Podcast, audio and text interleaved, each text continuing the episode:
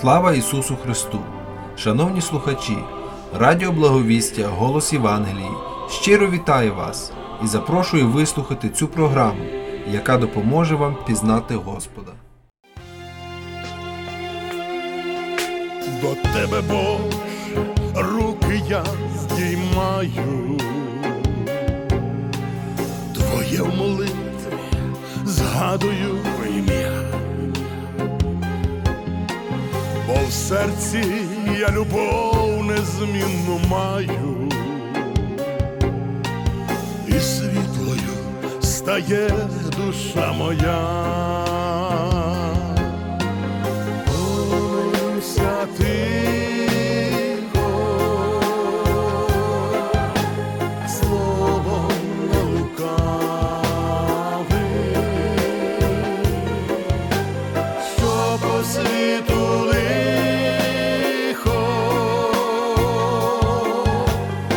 більше не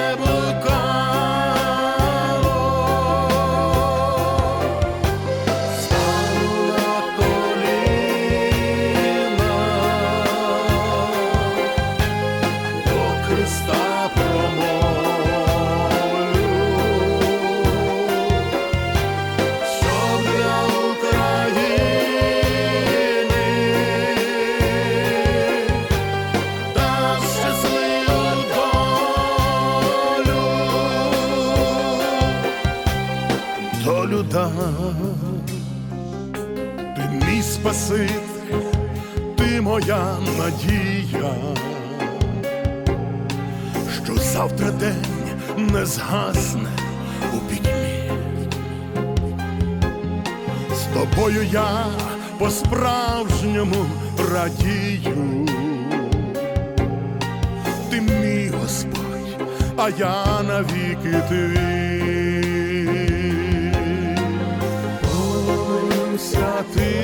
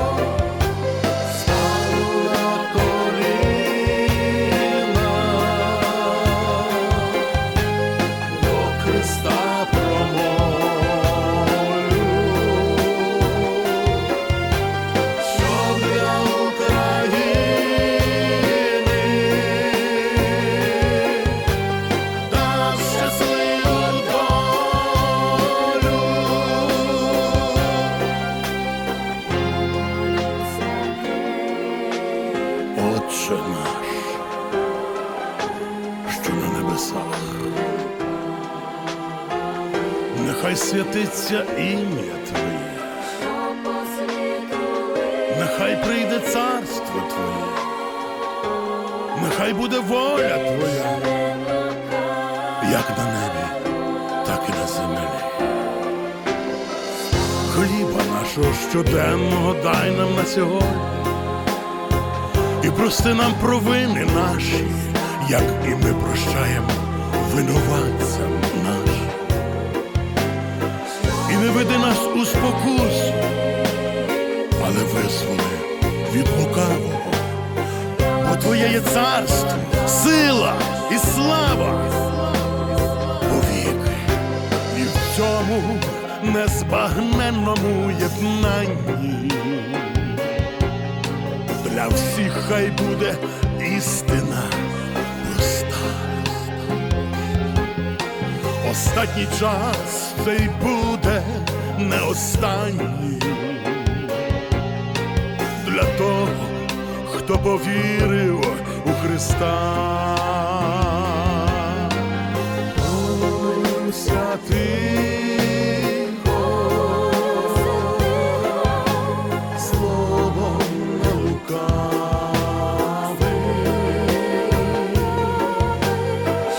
по світу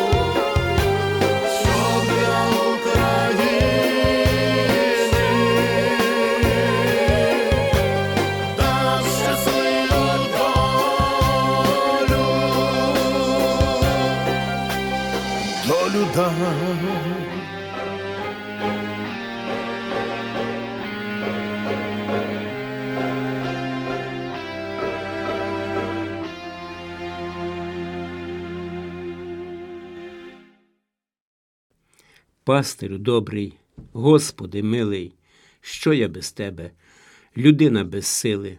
Знаю про тебе, знаю про небо, небо і ти, моя давня потреба. Стільки читаю, стільки молюся, стільки на тебе, Ісусе, дивлюся. З пастирем добрим завжди надійно, з пастирем добрим приємно, спокійно. У сьогоденні немочі маю, але з тобою я всіх їх долаю. Правда, буває, часто боюся, бо де не жду, дошкуляє спокуса. Щось тут є спільне. Ти у пустині перемагав ті спокусні години, нас теж навчаєш. Буде тривога, перемагайте усе словом Бога. Це ж я стараюсь, слово біблійне завжди вивчаю, воно чудодійне, в нім і наука, в нім і свобода, в нім і правдива душі насолода. Добре, що маю Духа Святого, Він мене водить до Слова живого. Не дочитаюсь навіть до крапки, вже я скріпляюсь, мені вже не слабко. Пастиру добрий, добре з тобою, ти моя сила, достаток спокою, буду від тебе завжди навчатись, буду тобою спокійно втішатись. Славлю тебе за долю щасливу, славлю тебе за душі перспективу. Це не добробут, це не здоров'я, це перспектива, що зветься любов'ю.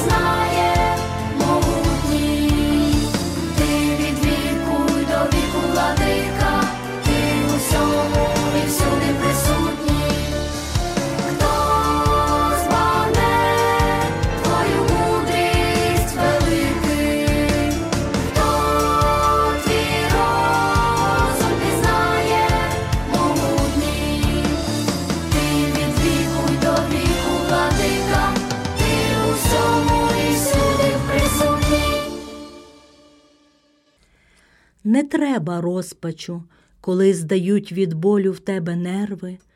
В цім світі смерті і хули, здалось, надії навіть вмерли. Не треба розпачу тоді, коли заклякло в горлі слово, прийшла біда нагально в дім, тебе зігнула, мов підкову.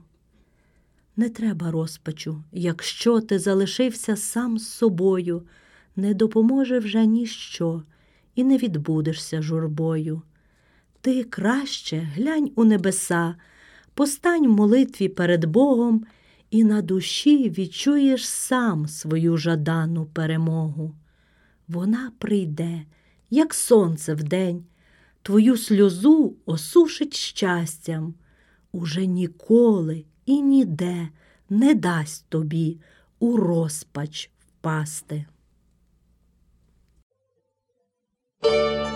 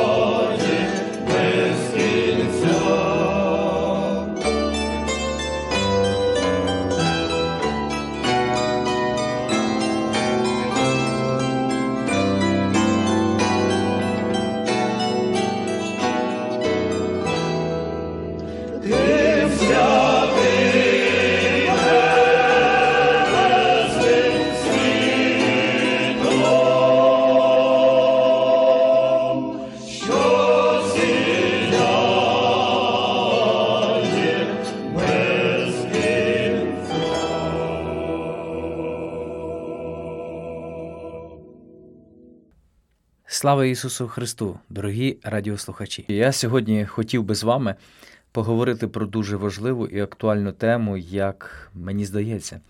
Я хотів би запропонувати вам сьогодні подумати про стрес. Коли мені було 25 років, я одного разу потрапив в халепу. По справах поїхав в одне глухе село в Україні. Там потрібно було проїхати крізь ліс, а я там був вперше. Коли в'їхав у ліс, трішки напружився. Коли з'їхав у ярок, то напружився наповну. Авто стало на двох колесах по діагоналі, ні вперед, ні взад. Коли вийшов назовні з авто, то схопився за голову. Як ви думаєте, про що я міг подумати тоді? І які пережиття і переживання я міг пережити?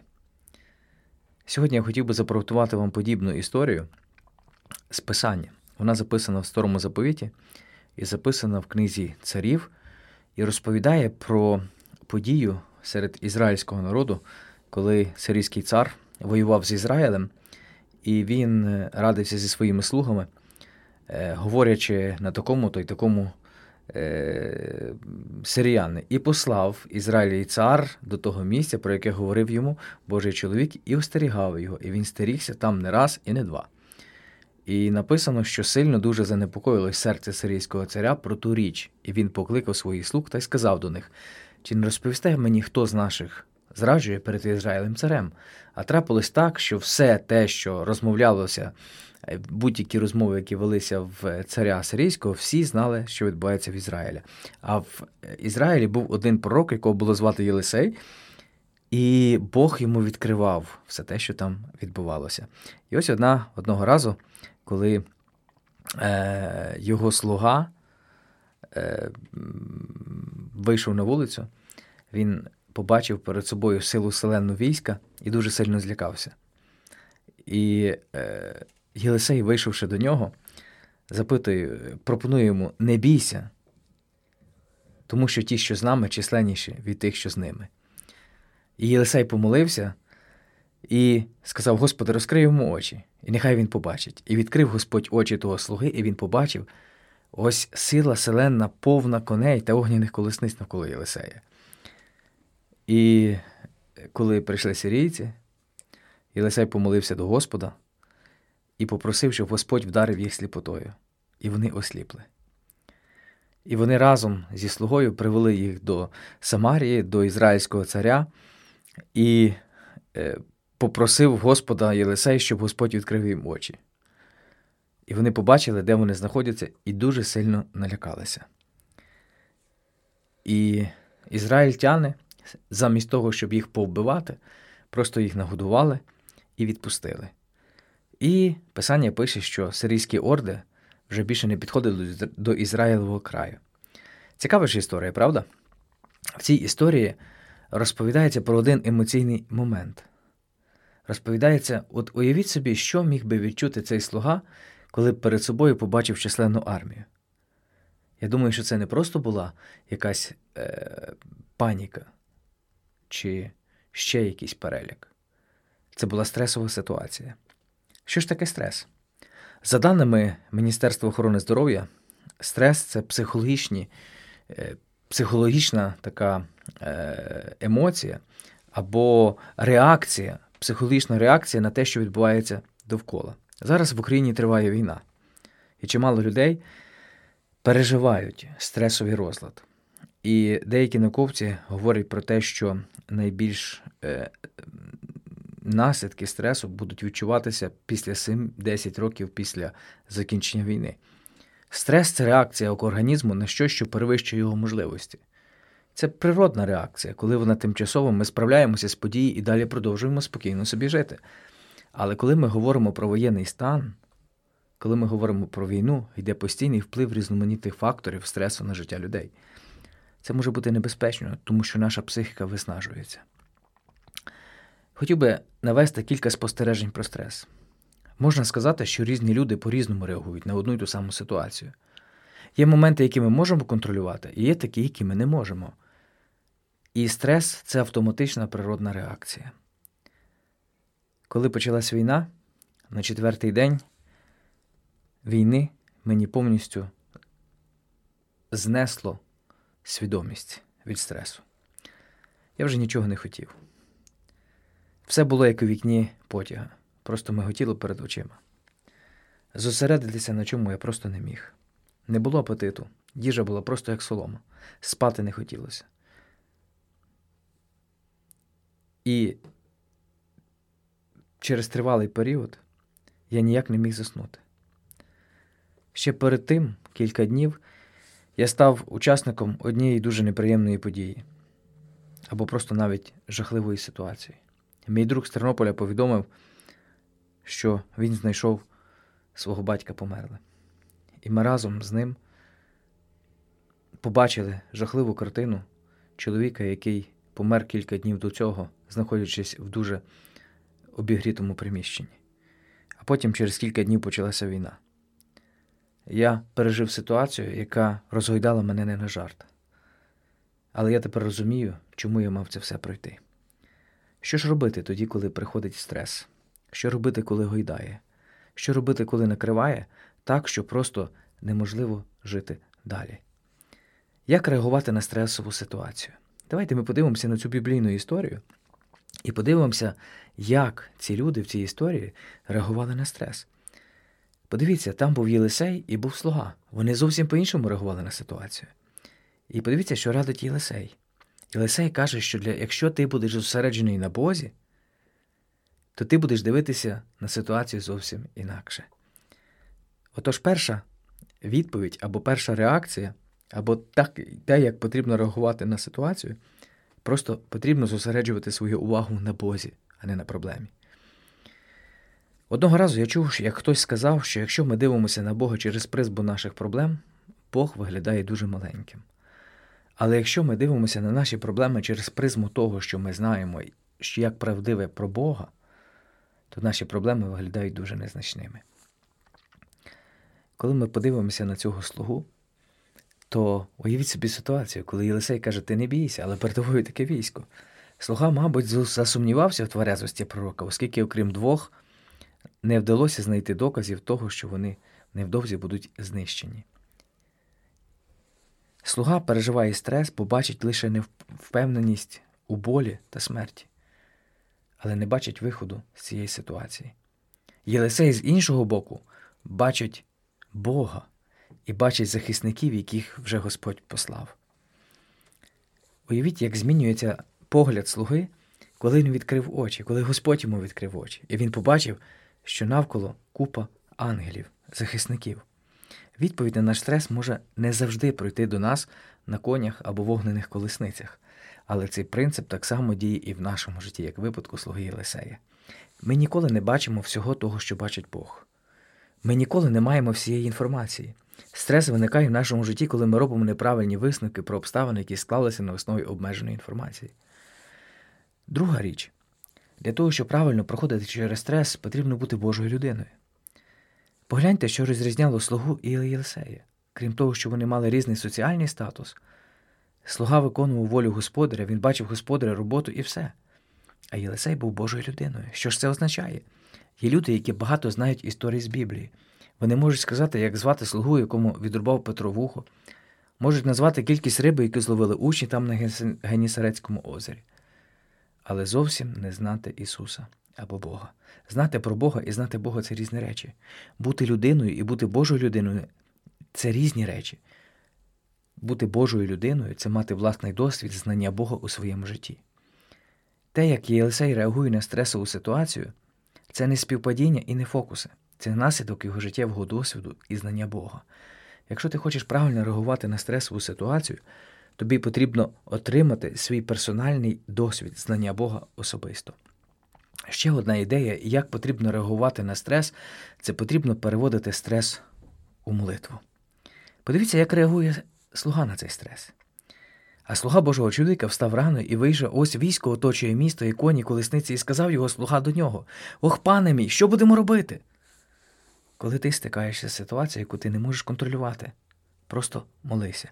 Подивіться, що робить слуга. Він ставить якісь абсолютно нерозумні запитання. Що ж робити? Коли я чую це запитання, то я чую становище людини у цей момент. Я в шоці, я не знаю, що, за що хапатися. Я не можу себе опанувати, я розгублений, я готовий не робити купу дурниць. А подивіться, що робить Єлисей. І молився Єлисей, і говорив, Господи, розкрий йому очі.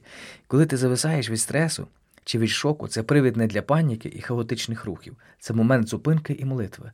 Будь-яка незрозуміла ситуація це привід для молитви. Як тільки почали лунати сигнали повітряної тривоги, ми в сім'ї напрацювали реакцію. Так ми розуміємо, що може прилетіти навіть, прилетіти навіть до нас.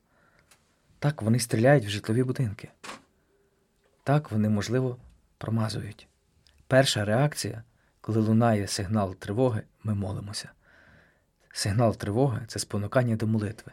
Стресова ситуація це сигнал не до паніки, а до молитви. Отож, три ідеї, як реагувати на стрес. Знай, ти не бачиш повної картини того, що відбувається насправді. Спробуй зосередити свою увагу на тому, хто більший за будь-яку проблему на Бозі. Друге, не реагуй, коли накриває, а будь Божою людиною. Це дасть можливість мати власний досвід, проходити будь-які ситуації з сильнішими за себе. Реагуй на проблему молитвою. Переводь стрес у молитву. Замість фрази в повітря, що мені робити, молися, Господи, покажи, що я маю робити. Амінь.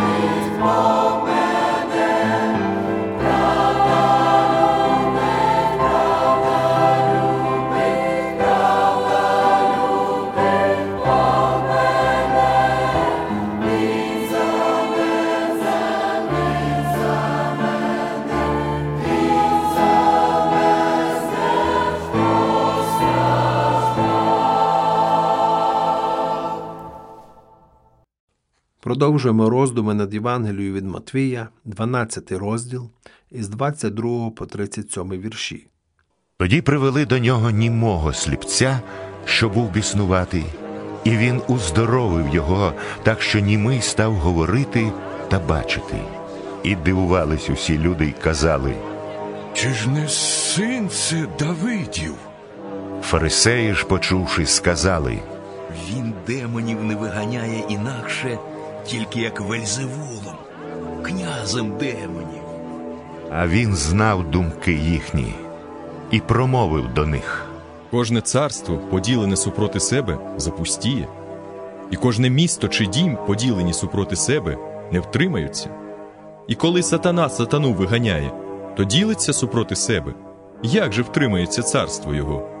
І коли Вельзевулом виганяю я демонів, то ким виганяють сини ваші? Тому вони стануть вам суддями. А коли ж Духом Божим вигоню я демонів, то настало для вас царство Боже. Або як то хто може вдертися в дім дужого та пограбувати добро його, якщо перше не зв'яже дужого, і аж тоді він Господу його пограбує. Хто не зо мною, той супроти мене, і хто не збирає зо мною, той розкидає. Тому то кажу вам: усякий гріх, навіть богозневага проститься людям, але богозневага на духа не проститься.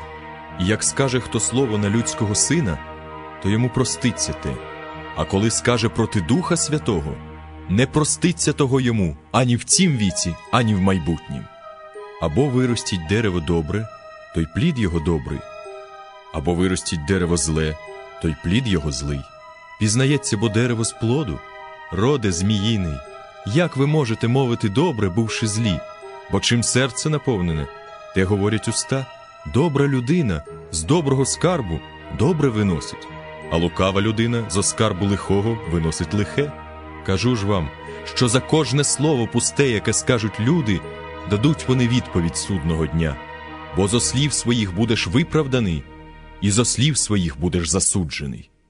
У цьому уривку писання є дещо важко зрозуміле.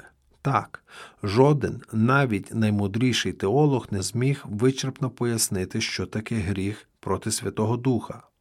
З тексту священного писання неважко зрозуміти, що не є таким гріхом, але дуже важко визначити, що є таким гріхом. І ми не повинні дивуватися цьому. Біблія не була б Божою книгою, якби в ній не зустрічались уривки, які жодна людина не може до кінця збагнути. У той, де час будемо дякувати Богові за те, що уроки мудрості можна вивести з уривків зрозумілих навіть неграмотній людині. По-перше, відзначимо, що святотатство жорстокосердних і упереджених людей немає меж. Наш Господь вигнав біса, і тут же фарисеї заявили, що він робить це не інакше, як Вельзвулом, князем бісівським. Це було абсурдне звинувачення. Наш Господь показує, що це безумно припускати. Буцімто диявол допомагає комусь знищувати своє власне царство. Сатана не може виганяти сатану. Але люди, які виступають проти Христа, не бачать свого безумства. Фарисеї були не єдиними, хто втрачав усяку логіку, здоровий глузд і витримку, нападаючи на Євангелію Христову. Яким би абсурдним не було це звинувачення, його часто висувають проти служителів Божих. Їхні вороги не можуть не визнати, що труд цих людей позитивно впливає на світ. Результати їхньої праці очевидні, і це неможливо заперечити. Що ж говорять їхні противники? Те саме, що і фарисеї говорили про нашого Господа біса має. На жаль, такі слова будуть лунати доти, доки стоїть світ. Ми не повинні дивуватися, чуючи страшні і безпідставні звинувачення на адресу найкращих людей. Коли господаря дому назвали Вельзевулом, то наскільки більше говоритимуть на його домашніх. Це старий прийом. Якщо неможливо спростувати аргумент християн чи закрити очі на їхні успіхи, залишається тільки зганьбити і знеславити їх. Якщо спіткає така доля і нас, не будемо ремствувати, маючи Христа і чисту совість, будемо задоволені. Фальшиві звинувачення ніколи не зможуть позбавити нас неба. Наше добре ім'я буде відновлено останнього дня. По-друге, звернімо увагу на те, що в питаннях віри неможливо дотримуватися нейтралітету. Хто не зі мною, той проти мене, і хто зі мною не збирає, той розкидає. В усі часи існування церкви багато людей дотримувались поміркованої позиції у питанні віри. Ми не такі страшні грішники, як інші люди, але й не святі. Слухаючи Євангелію Христа, вони розуміли, що це істина, але боялися відкрито її прийняти. Вони не відкидали Євангелію і тому вважали, що вони не такі вже й погані, як інші люди.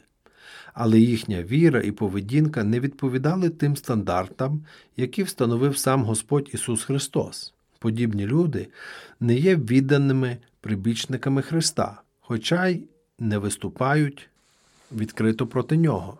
Наш Господь застерігає про небезпечність такої позиції. У духовних питаннях є тільки дві партії, дві армії, дві сторони. Чи стали ми на сторону Ісуса Христа і чи трудимось для Нього? Якщо ні, то це означає, що ми проти Нього. Чи робимо ми в світі добро? Якщо ні, це означає, що ми робимо зло. Це дуже важливий принцип. Кожен з нас повинен глибоко усвідомити, що ми ніколи не матимемо миру і не, зможемо створити добро, якщо не будемо повністю віддані Христу. Шлях Гамалиїла ще нікого не зробив щасливим. По-третє, звернімо увагу на надзвичайну тяжкість гріха проти істини. Нам важко до кінця зрозуміти слова нашого Господа про хулу на Святого Духа, але з них ясно витікає, що існують різні міри гріха. Слово проти Сина Людського, сказане через нерозуміння його істинної місії, не буде каратися так само суворо, як слово проти Духа Святого, сказане тими, хто був просвідчений ним і кому він відкрився у силі. Чим яскравіше сяє світло, тим більше провина тих, хто нехтує ним. Чим краще людина розуміє Євангелію, тим більше її гріх, якщо вона свідомо відмовляється покаятись і увірувати. Ця тема розкривається і в інших уривках священного писання. Так, апостол Павло говорить євреям, адже неможливо, щоб ті, які раз були просвідчені і скуштували небесного дару, стали співучасниками Святого Духа, скуштували доброту Божого Слова, силу майбутнього віку і відпали, аби знову обновлятися для покаяння повторно, розпинаючи в собі та зневажаючи Божого Сина. Адже коли ми добровільно грішимо після того, як одержали пізнання істини, то за гріхи немає більше жертви, а є якесь страшне очікування суду і палаючого вогню, що має пожерти противників. Послання до євреїв, 6 розділ і 10 розділ. Сумні докази правдивості цих слів ми зустрічаємо на кожному кроці. Ненавернені діти благочестивих батьків, ненавернені слуги благочестивих господарів, ненавернені члени євангельських общин це найчерствіші на землі люди, до сердець яких майже неможливо достукатися. Вогонь, що розтоплює віск, спікає і гартує глину. Кінець деяких людей також підтверджує істинність слів Христа. Фараон, Саул, Ахав, Юда Іскаріот та інші стали страшною ілюстрацією того, про що говорить тут наш Господь. Всі вони знали про Бога, але свідомо відкинули Його. У кожного з них був просвітлений розум, але їхні серця ненавиділи істину. Ось чому їхньою вічною долею став морок темряви. Нехай Бог сповнить нас бажанням застосовувати наші знання, якими б малими чи невеликими вони не були б. Будемо пильнувати, щоби не знехтувати нашими можливостями і привілеями. Чи маємо ми світло? Якщо так, то будемо ходити у світлі. Чи знаємо ми істину? Якщо так, то будемо жити по істині. Це найкращий спосіб уникнути непростимого гріха. Нарешті, звернімо увагу на те, наскільки важливо стежити за власними словами. Наш Господь говорить нам за кожне пусте слово, яке люди скажуть, відповідатимуть судного дня, бо за словами своїми будеш виправданий, і за словами своїми будеш осуджений. Це одна з найважливіших істин, які глибоко випробовують наше серце. Мабуть, ні на що люди не звертають так мало уваги, як на слова.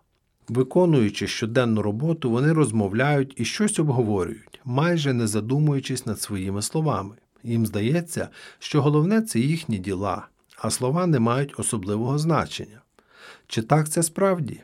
Невже наші слова це дрібниця? Уривок писання, який ми зараз розглядаємо, не дозволяє нам зробити такий висновок. Наші слова свідчать про стан нашого серця так само, як смак води свідчить про, про чистоту джерела. Чим переповнене серце, те промовляють уста. Слова лише виражають наші думки.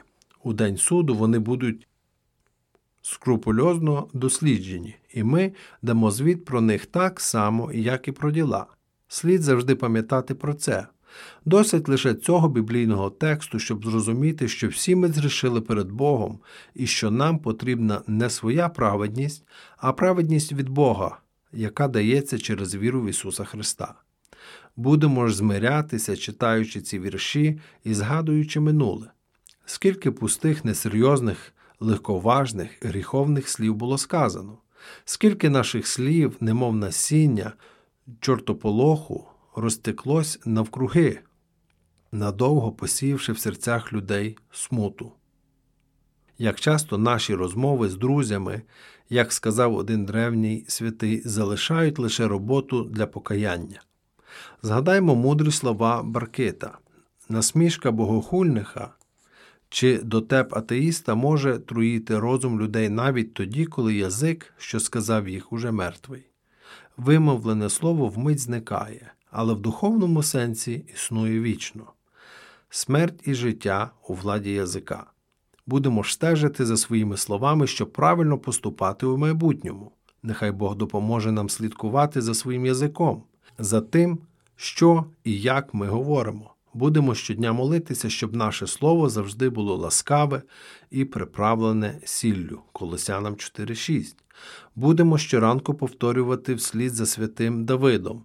Пильнуватиму мої дороги, щоб не грішити своїм язиком. Псалом 38. Будемо просити допомоги у всемогутнього. Господи, постав сторожу біля моїх уст і брами укріплення навколо моїх губ. 140 псалом. Справедливо сказав святий Яків хто не грішить словом, той досконалий чоловік. Послання Якова, 3 розділ, 2 вірш. Амінь. Любив Ісус людей понад усе. Він був для них і залишився другом. Не раз до їхніх приходив осель, щоб зняти біль комусь, а чи не дух. Не раз до їхніх приходив осель, щоб зняти біль комусь, а чи не дух, та й люд ішов до нього звідусіль, почути правди мудрості у слові, він не жалів ні часу,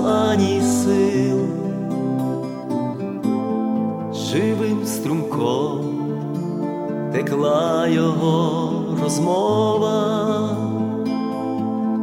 він не жалів ні часу, ані сил, живим струмком текла його розмова,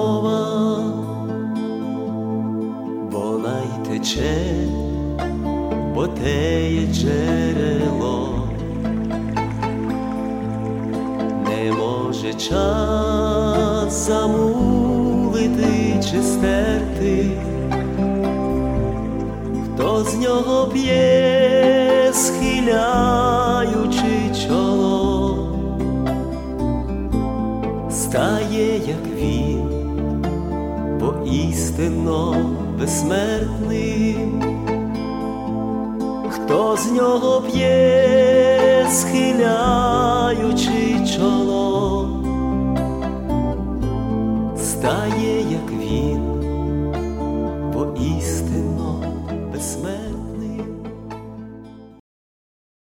Перше послання святого апостола Павла до Коринтян.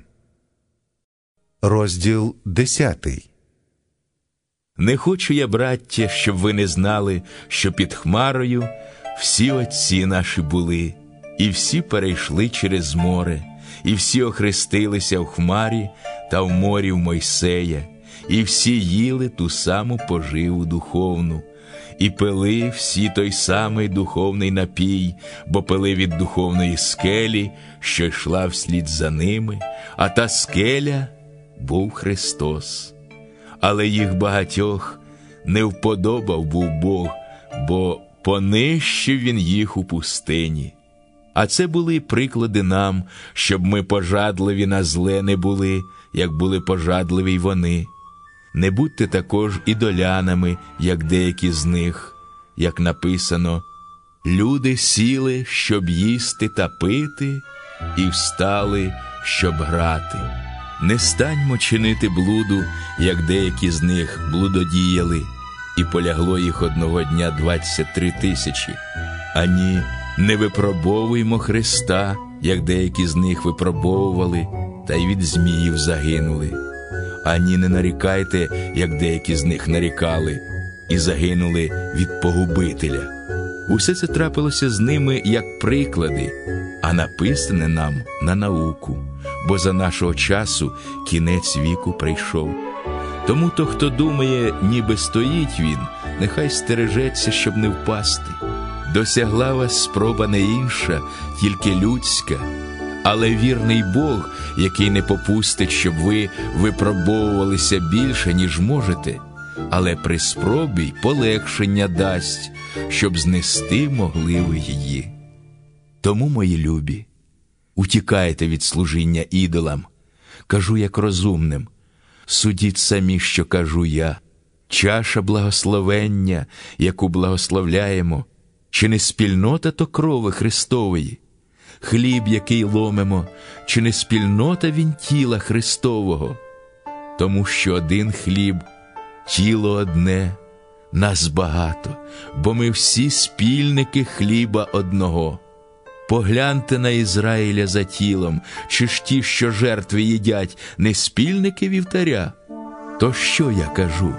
Що ідольська жертва є щось? Чи що ідол є щось? Ні. Але те, що в жертву приносять, демонам, а не Богові в жертву приносять. Я ж не хочу, щоб ви спільниками для демонів стали бо не можете пити чаші Господньої та чаші демонської, не можете бути спільниками Господнього столу і столу демонського. Чи ми дратуватимемо Господа? Хіба ми потужніші за нього? Усе мені можна, та не все на пожиток. Усе мені можна, та будує не все. Нехай не шукає ніхто свого власного, але кожен для ближнього. Їжте все, що на ядках м'ясних продається, за сумління зовсім не турбуючись, бо Господня земля і все, що на ній. Як покличе вас хтось із невіруючих, і ви захочете піти, їжте все, що дадуть вам, за сумління зовсім не турбуючись. Коли ж скаже вам хтось, це ідольська жертва, не їжте тоді через того, хто сказав, та через сумління. Говорю ж не про власне сумління, але іншого, чого б моя воля судилась сумлінням чужим.